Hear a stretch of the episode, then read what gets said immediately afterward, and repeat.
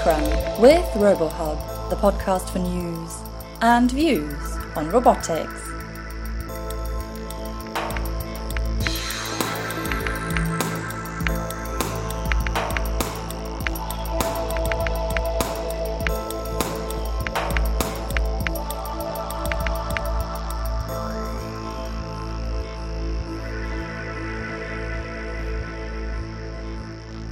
Hello and welcome to the latest episode of the RoboHub podcast. In today's episode, we're going to the International Conference on Robotics and Automation, I C R A, which took place just a couple of weeks ago in Brisbane, Australia. I C R A is the I E E E Robotics and Automation Society's flagship conference and is a premier international forum for robotics researchers to present their work. You may remember that back in March and April, we asked you, our listeners, to consider supporting the podcast through our Patreon campaign with the specific goal of enabling us to send someone to I C R A. Well, thanks in part to your generosity, our interviewer Audro went to I C R A and brought back some pretty cool interviews from the exhibition hall. So today we'll get to share in some of the conference action. First up, Audro's interview with Yuxi Leitner, postdoctoral research fellow at Queensland University of Technology, whose robot won the Amazon Picking Challenge twenty seventeen. They discuss what the team did differently from other teams and how they managed to win the competition. Hi, welcome to RoboHub Podcast. Hi, hello. Would you introduce yourself? I'm Yuxi Leitner. I'm a research fellow at the Australian Centre for Robotic Vision, and I'm based here in Brisbane, Australia. Gotcha. Would you tell me about Cartman? Cartman is a pick-and-place robot that we used during the Amazon Robotics Challenge in twenty seventeen. It's actually the winning entry of the Amazon Robotics Challenge, so we won the eight thousand dollars prize money. And Cartman is a cubular-shaped thing. You're going to get pictures that you probably put on the webpage later on. Um, and it's basically a very cheap robot that needs to look into a tote um, where there's a scrambled mess of... Uh, tote being a box? Tote being a, sorry, sorry. Tote being a box, yes. Uh, in Amazon terminology, that's a tote over there. Ah. It's basically a box-shaped red thing, about like, what, twenty centimeters deep and thirty by fifty centimeters uh, wide. Okay. And there's about ten to twenty objects that are placed in there. So it's actually quite jumbled up, and there's a lot of clutter. Mm-hmm. So there's a lot of occlusions. Um, we do know what is in the box, but we do not know where it is in the box, right? Mm. So in the Amazon warehouses, you find a lot of objects, and they, they know on what shelf it is, but they don't know where it is exactly. So you need to have a human that looks in it, says, oh, you ordered a D V D, sticks the hand in, picks up the D V D, and puts it in your cardboard box. Mm-hmm. The robot has to do exactly the same thing. Uh, so what we do is we move the robot uh, over one specific box. So you see box A and box B back there. Uh, so we do know, for example, if you ordered one of the D V Ds, we know that they're in box A. So we move the robot over box A. We take an image uh, with an Intel RealSense camera, both a two D... With a what kind of camera? Intel RealSense. It's a ah. commercial product, very cheap. Uh, provides Is it a R G B camera? Uh, so R G B D, so structured so it, lighting? Exactly. It provides both a color image, but also a depth image. And from that, we use uh, the color image mainly for classification, so identification of the object and classification. Uh, we get a pixelized label out that tells us where the object is actually located in the box. We then do uh, uh, a prediction of where the grass points are for that object, and for that we actually use the depth information. So based on the depth information, we find clusters on that object surface that we want to either use a vacuum section or a pinch grasper on. So we ah, have, you have two modalities. Different gra- yes. graspers. And just as examples, some of the objects you have in there. Yeah. I see an ice tray, so there's a, a Poland Spring water bottle, just to give an idea. Of yeah, so there's, um, there's standard Amazon objects like a D V D and books, but there's also a variety of really tricky objects, both from a visual perception but also a manipulation point of view. Mm-hmm. And I assume Amazon put them in there so they, to make the challenge a bit harder. More difficult, yes. So you can see, for example, a bath sponge back there, so that's highly deformable. With a lot of bristles. And exactly, so it's highly deformable, not very easy to suck on with a vacuum cup, so you need a gripper for this. There's a bag of marbles, very tricky to handle. Um, there's a plastic bottle of water, so it's very see-through, that's hard from a perception point of view. Uh, so everything from like a small flashlight up to like a, uh, what a, what's the heaviest object is I think a three pound dumbbell. The biggest one is like a pack of ten socks, so that's quite large in, mm-hmm. in volume. And then so you use the R G B, the camera, the R G B is used for classification, you find where it is, and then you use the depth to figure out how to pick it up. But so basically what we do, as I said before, we move the the camera on top of the tote, top of the, the box. We take an image of that. Uh, in the color space, we have a deep learning approach using a, a, what's called a RefineNet. It's a specific architecture that gives you labels per pixel. So okay. basically, you take an image, you get pixels per label, so you can find the cluster of that object that you want, which, as I said before, is a bit tricky if you have a lot of things in there and you get clutter. You yep. might only and see half of it. And things. Exactly. Yeah. So based on that one, we then find the specific object, and once we do have the, lo- the object location in the in the box, we then use various fallback methods on how to actually get a three D point cloud out of it, because some of these objects are highly reflective, which is not so good for a depth camera, especially mm-hmm. a cheap one. Yeah. So if you get a perfectly nice cover, for example, from a D V D uh, or, yeah. or a Kleenex box, or the water bottle or the, or the shiny foil wrap, exactly, then we don't get a lot of depth images out. So from that point of view, we try to fall back and use the two D information. We try to basically stab, quite literally, with the suction cup into the middle of what we can see of the object. Uh, as a safety mechanism, there's a, a scale under all of these boxes. And the scale provides us with both feedback when we run into things, but also as a secondary measure that nice. actually tells us how much weight we lifted out of the box. And we do know the weight of the object, so therefore we have a secondary classification that basically can tell us, yes, you picked up the, wrong, uh, the right or the wrong object, or, nice. for example, accidentally if you pick up two of the objects. Ah. Right, what you see with lots of these robots, like if you and I pick up an object, we realize that there's two objects and we pick up only one out of them. Most of the robotic systems don't really have that feedback loop. So what we use is the scales to actually say, well, that doesn't seem to be the right weight, so maybe we check again. Yep. So either we place both, like the, the hand back into the box and place everything back in and try again, or um, if it's just a few grams, we might actually do a secondary uh, visual check. So we have a secondary ah. camera during the challenge, and that takes a secondary look at it. And now we have reduced clutter. There's at least... Most of the objects we know that have stayed in the box, so it might be one or two objects, so we do a secondary classification on that one. Gotcha. Okay, and so what did you... So you guys were the winners. Yeah. What did you guys do differently than a lot of the teams? Is it the two big, the two grippers and mm. also the scale? So we were the only team that used this Cartesian design. A lot of the other teams had one or two standard seven-degree of freedom robotics arms. Um, so one of the things that we did different is the robotic system. And the that Cartesian, is, it's kind of like a big three D printer. It's like a sense. big claw game or three D printer. Um, yeah. So it's like three axes that move with X, Y, Z. So it just moves down it to just pick moves up the object down. Once um, it's in position vertically. Exactly. So we do have uh, an extra degree of freedom each on the modalities so that we can bend angle the it. suction exactly to, to angle things that, for example, a book that leans against the shelf yep. uh, or, or the edge of the shelf. And the extra degree of freedom to just close the gripper, right? So that these are in there. Um, I think there's a lot of teams that sort of converge to a similar uh, so th- pipeline ah. on like a vision and uh, perception pipeline. A lot of teams had two modalities. Um, and I think in the end there's still a lot of robustness issues with these things. Well, I think one of the big differences that we did was we had this robot built up to this from scratch here, and we tried to be really early on integrating everything. Right, so we did test runs from basically week two of actually being in the challenge. And wow, we had so about, you guys got a lot more trials than I most think of the one of the things teams. is we we did a lot more trials, um, and I think that sort of helped us. We knew Definitely. when things failed where most of the problems are, and mm-hmm. you you saw during the challenge a lot of teams had problems and stuff was failing. Um, it's still a, a research competition, right? It's not like a, a product Definitely. yet. So a lot of these robots did fail, um, from you know from a computer fail all the way to like a fuse blowing.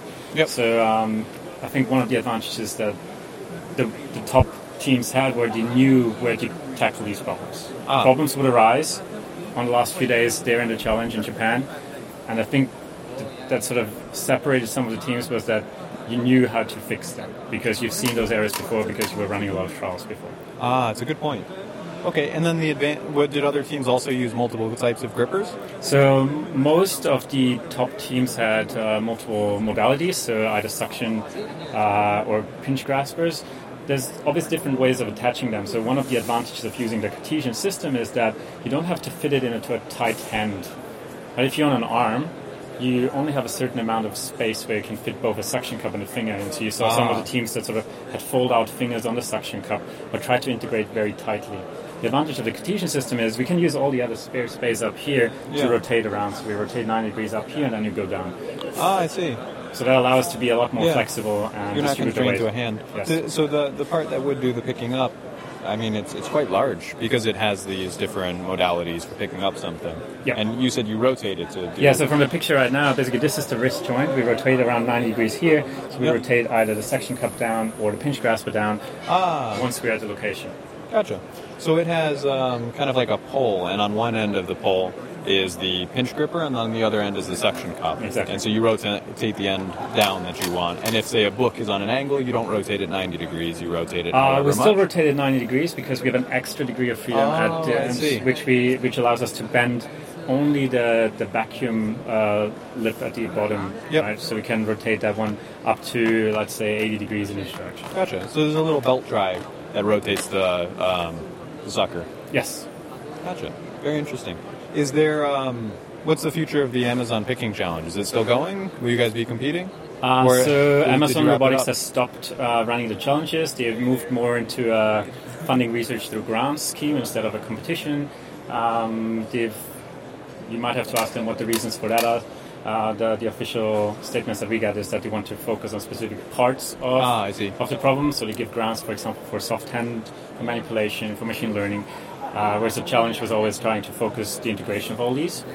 Um, so that what, what is the future for us from a, from a research point of view? We're interested in seeing how we can close the loop between visual perception and grasping, but we're also interested in highly dexterous manipulation work. So how how do we design better hands? And that actually means hands and not just two pinch grasps, but do we need multiple fingers? How do we build those systems? How do we create uh, feedback for that system? For example, for a suction cup, you basically have one point on the object that you need to attach to. If you have three fingers, you all of a sudden need three points, and that's adding to the complexity. How do you place your points, your attachment points along an object? Uh, that's a few open questions in research, and that's what we are doing right now. Gotcha. Thank you. No worries.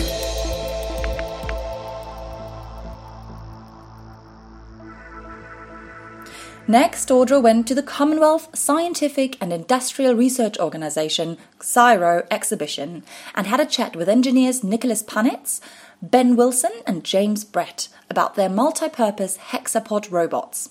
They discussed the design of the hexapods and how research works at CSIRO. Hi, welcome to RoboHub Podcast. Hey, uh, I'm Ben. And I'm James from CSIRO. Would you guys tell me about CSIRO? Yeah, uh, CSIRO is Australia's uh, leading research organisation. Uh, we take up the field of legged robotics as well as uh, aerial mapping and uh, ground mapping with autonomous systems. So you have the legged robots here. Would you yep. tell me about what you have? Yeah, so what we have in front of us is uh, Max. He's the largest one. He can stand up to about two point six metres, I believe is his overall height. When at full stretch. Um, he's just over a metre long, but the legs added onto it will put him up to about a metre and a half by about, I think he was two metres wide as well. Mm-hmm. Um, and he weighs about sixty kilo. And it's a big hexapod. It is a big hexapod. Six legs. Six, six legs. And um, it, it is part of our strategic direction at CSIRO to go into ultralight robotics and legged robotics. Why? So Max here, his sole purpose is to be as light as possible, but carry as much payload as possible. Gotcha. So just talking about him being light, he's mm-hmm. carbon fiber legs? Yeah, he's carbon fiber legs. The body will eventually be carbon fiber, but at the moment he is research-based. So Gotcha. Uh, and the heaviest thing is the batteries. You have what, batteries two are definitely, car batteries? Yeah, there, there are lithium-ion batteries in there, but they are definitely the heaviest. I'd say they are roughly about twenty kilos of the overall weight is just in battery. Okay, and so you have these big legs, a lot of carbon fiber. So you're telling, why do we want a big light robot? Okay, so the main reason where we see value in the legged robotics is the ability for them to traverse uneven terrain. And so you'll have the issues where you can take a tracked robot or whatever um, and run it across terrain, and it does a lot of damage to the terrain itself, um, as the legged robots themselves don't. They tend to only have this one, as such, has six points of contact when it's on the ground, and they're no bigger than a tennis ball, as you can see each point.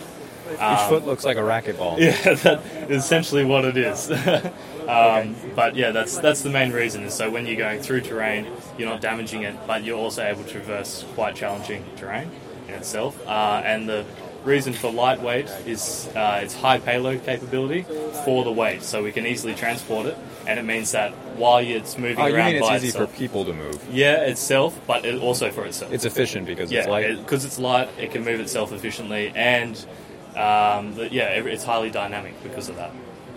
What do you mean? So it can move quicker than if it was heavier ah, due to okay. its light weight to begin with. Gotcha. Now... one thing that I notice about this is it doesn't look like there's a lot of compliance in it. It doesn't look like there's um, any give. Yeah, well, uh, actually, with this uh, ultralight robot... other than the feet. There right. is there is a lot more compliance. Uh, the the legs, are because they're so long and thin, they they're actually very flexible. Uh, so that's part oh. of the research area is into uh, these... more compliant systems that are very difficult to create a model of. Uh, and, yeah, that's where a bunch of our research is. So... With with other uh, larger robots, uh, they're a lot heavier because they're uh, made of uh, usually, yeah, rigid metals uh, because that's easy yeah, so to, to model. This will be more compliant than yeah, that. Yeah, yeah, yeah. Very, okay. very flexible. I'm just, I'm thinking for if it's going over rough terrain and stuff, and the terrain is bumpy. I'm yeah. wondering if it would have trouble because, I mean, you say these are somewhat compliant, the long mm-hmm. legs, mm-hmm. but uh, feeling them, they feel quite rigid, maybe because it's weight bearing at the moment. Yeah. So uh, you can see on the screen behind you that uh, his motion as he goes through. When it actually has weight on it, you can see there's quite a bit. That of is flex. a bit of deformation. Uh, and so we're trying to model that and get it into the gate itself, so as you you can use that as a spring yes. force, and then you can propel yourself along with that, making the robot again more efficient mm. um, and just not strip your gears and stuff. yeah, exactly. Yeah. Okay. Um, what for? I mean, and so is this is for agricultural purposes, monitoring environments, like what? Yeah, what kind of yeah. things? So there's definitely the agricultural aspect of it, um, and there was a smaller one uh, that the guys took over to the Amazon recently. As well to do uh, monitoring of the, the, I guess, the biodiversity over there, uh, and that's it's more so just anything where you need long loiter times essentially. So long what? Loiter times. So where ah. you need this thing to stay out in the field for a prolonged period of time. When do you need long loiter times? Well, that's when we're doing so the monitoring of the biodiversity inside the Amazon. Ah. Uh, if you want, so you something just walk out there, it out there and then leave it as a big mobile sensor for a while, yeah. and walk it back. Exactly. Yeah, and because of the the. difficulty of the terrain out there, it, legged uh, vehicles have the advantage. Cool. Uh, so, what? Tell me about some of the smaller legged. Yep. Yeah. So the robots. The ones underneath are probably um, six. I guess trying to explain the size of them, about six hundred mil by I know four hundred high, uh, and they can go down to this little guy. I'm gonna say here, two which... feet by two feet by one foot tall. yeah, yeah. And then the smaller guy here is about a foot by. I don't know, I would say half a foot tall when it's standing. And a foot, foot circumference, that is? Yes. I mean, diameter. yeah. And then, uh, so the purpose of these smaller ones yeah. is to test out different control strategies for legged robots? Mm. It's a, yeah. They also use... Hey, wait, new person being yeah. introduced. Sorry, Would you introduce um, yourself? Nicholas Barrett's research engineer for C S I R O. Ah, got you. Yeah. Okay, what were you saying about... Um, so the, the small ones, they're kind of used for remote inspection. Um, so, like, this one was sort of designed to go inside a roof cavity to um, inspect without... I don't have to send someone up or really confined spaces. Um, the small one over there, you can use for remote inspection of, like, um, like gas and around, like, dangerous areas where you don't yes. want to send a human. So you can just sort of gotcha. live stream the video. Now, all of, all of these are hexapods. Yes. Why? Um, James, you're up. Sorry. Why, why hexapods? Why hexapods? Uh, once again, it was for... The main reason is its ability to move through areas where you couldn't conventionally get a, a tracked robot or a wheeled robot. What about robot? a quadruped? So the quadruped itself isn't... Uh, when you're moving, it's not statically stable. Yes. So the, the hexapods allow you to have a triangular base at the very least. Mm-hmm. Uh, you can... Well, even saying that, you can move one leg at a time, and then you get five points of contact on the ground at all points. And that makes it... Or you can keep three and then move the other exactly, three. Exactly, so that's your tripod gate. Uh, and that's one of the things we play around with as well as the gate of the, the robot. Mm-hmm. Um, but that is essentially why, even though you get more efficiency out of the quadruped, because you're not you have two redundant legs essentially in the hexapod, um, mm-hmm. the stability that it adds is beneficial. Gotcha. And so these are easier to control because yes. they're yeah. statically stable. Yeah. Okay. Um, yeah, we also can use the arms to like um, manipulate manipulate things? the environment. So there is in the video. Which All of them have point feet, though. Uh, as yes. far as I can tell. Yes. So as at the but moment just we push. just yeah we can just push rocks. There is a video of it coming up where we went to the. It is an audio podcast. yeah, I know, but I was just I was going to explain what it is. Ah, we went down to like it was the um, down in Sydney. There's like a Mars, a fake Mars um, land at the museum, and we were just moving some of the rocks around to show that you can move environment and then inspect under them or near them in mm-hmm. case there's occlusions for whatever you're trying to sense. Gotcha. So in. Um, Especially these smaller robots, it looks like you have Dynamixel servos, and they um, there's no series elasticity. With um, I'm just I'm wondering, is it diffi- you you have these robots for inspection and these kinds of things? I'm wondering if you want some sort of compliance for walking on not perfectly flat terrain. Does it uh, make it difficult otherwise, or any thoughts? Uh, so with the Dynamixels themselves, we've been. Uh Some put them in contro- zero gravity mode or something? yeah, well, down. some of the control algorithms uh, have they've got an impedance control to them, so ah. you can um, detect when you're not on you're on uneven ground or whatever, and the feet themselves will adjust position depending gotcha. on how much pressure is at each foot tip. Gotcha. Uh, and that's why you see the squash balls on the end of Max here himself, is we have pressure sensors in each one of the feet for oh, yeah? some of those. Gotcha. Yeah, so for that. Okay. Yeah, and that's the big one. Yeah, that's the that's the big robot. Yeah, and gotcha. then the smaller ones have it within the, the motors themselves. We can read back torque or not. Gotcha. Okay. Uh, so these all are prototypes at the moment. Um, yes. How does it work? Do you commercialize at any point? Do you? How, what's kind of the goal so, of all of these? Yeah. So Cyro's main position is uh, I P generation. Mm. So we we want the. Who then gets to use the I P though? That is up to commercialization partners or whatever. It's not our... They license it? Other companies yes, will license other it? Other companies will ah. license it. So Cyro's goal is not to... Uh, At a good rate, I suppose, if they're an Australian company? Uh, it, it's up to, I guess, the... Once you go into a conversation about it. Yeah, yeah. To be honest, I have never been involved in that side of it. We just do the product, right? Yeah, so... um So sometimes we also have external partners that come to us and they want something. They propose a problem? Yeah, basically. And so we can sort of take one of ours and adapt it to whatever problem they have. Then that goes through like a technology handover. We hand it over and then they commercialize it themselves in their own area, whatever problem ah, they I need. See. So because we're more of a research organization, we don't actually do any commercialization ourselves. Gotcha. It's sort of, we have like, sometimes we have spin-out companies that spin out out of us. Or, yeah, or if there's a company that comes to us, we either license or do a technology handover, depending gotcha. on the contract. Yeah. Okay, thank you. No worries.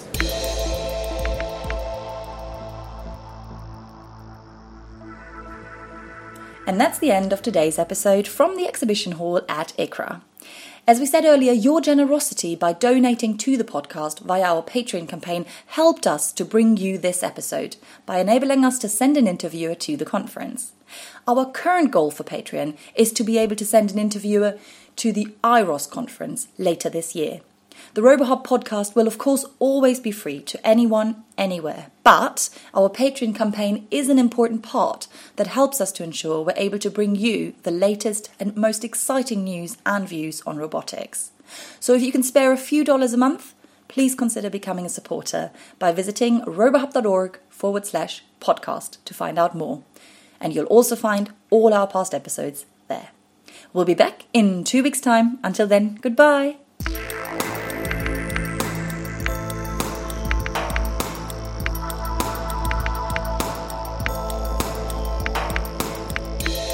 C R A with RoboHub, the podcast for news and views on robotics.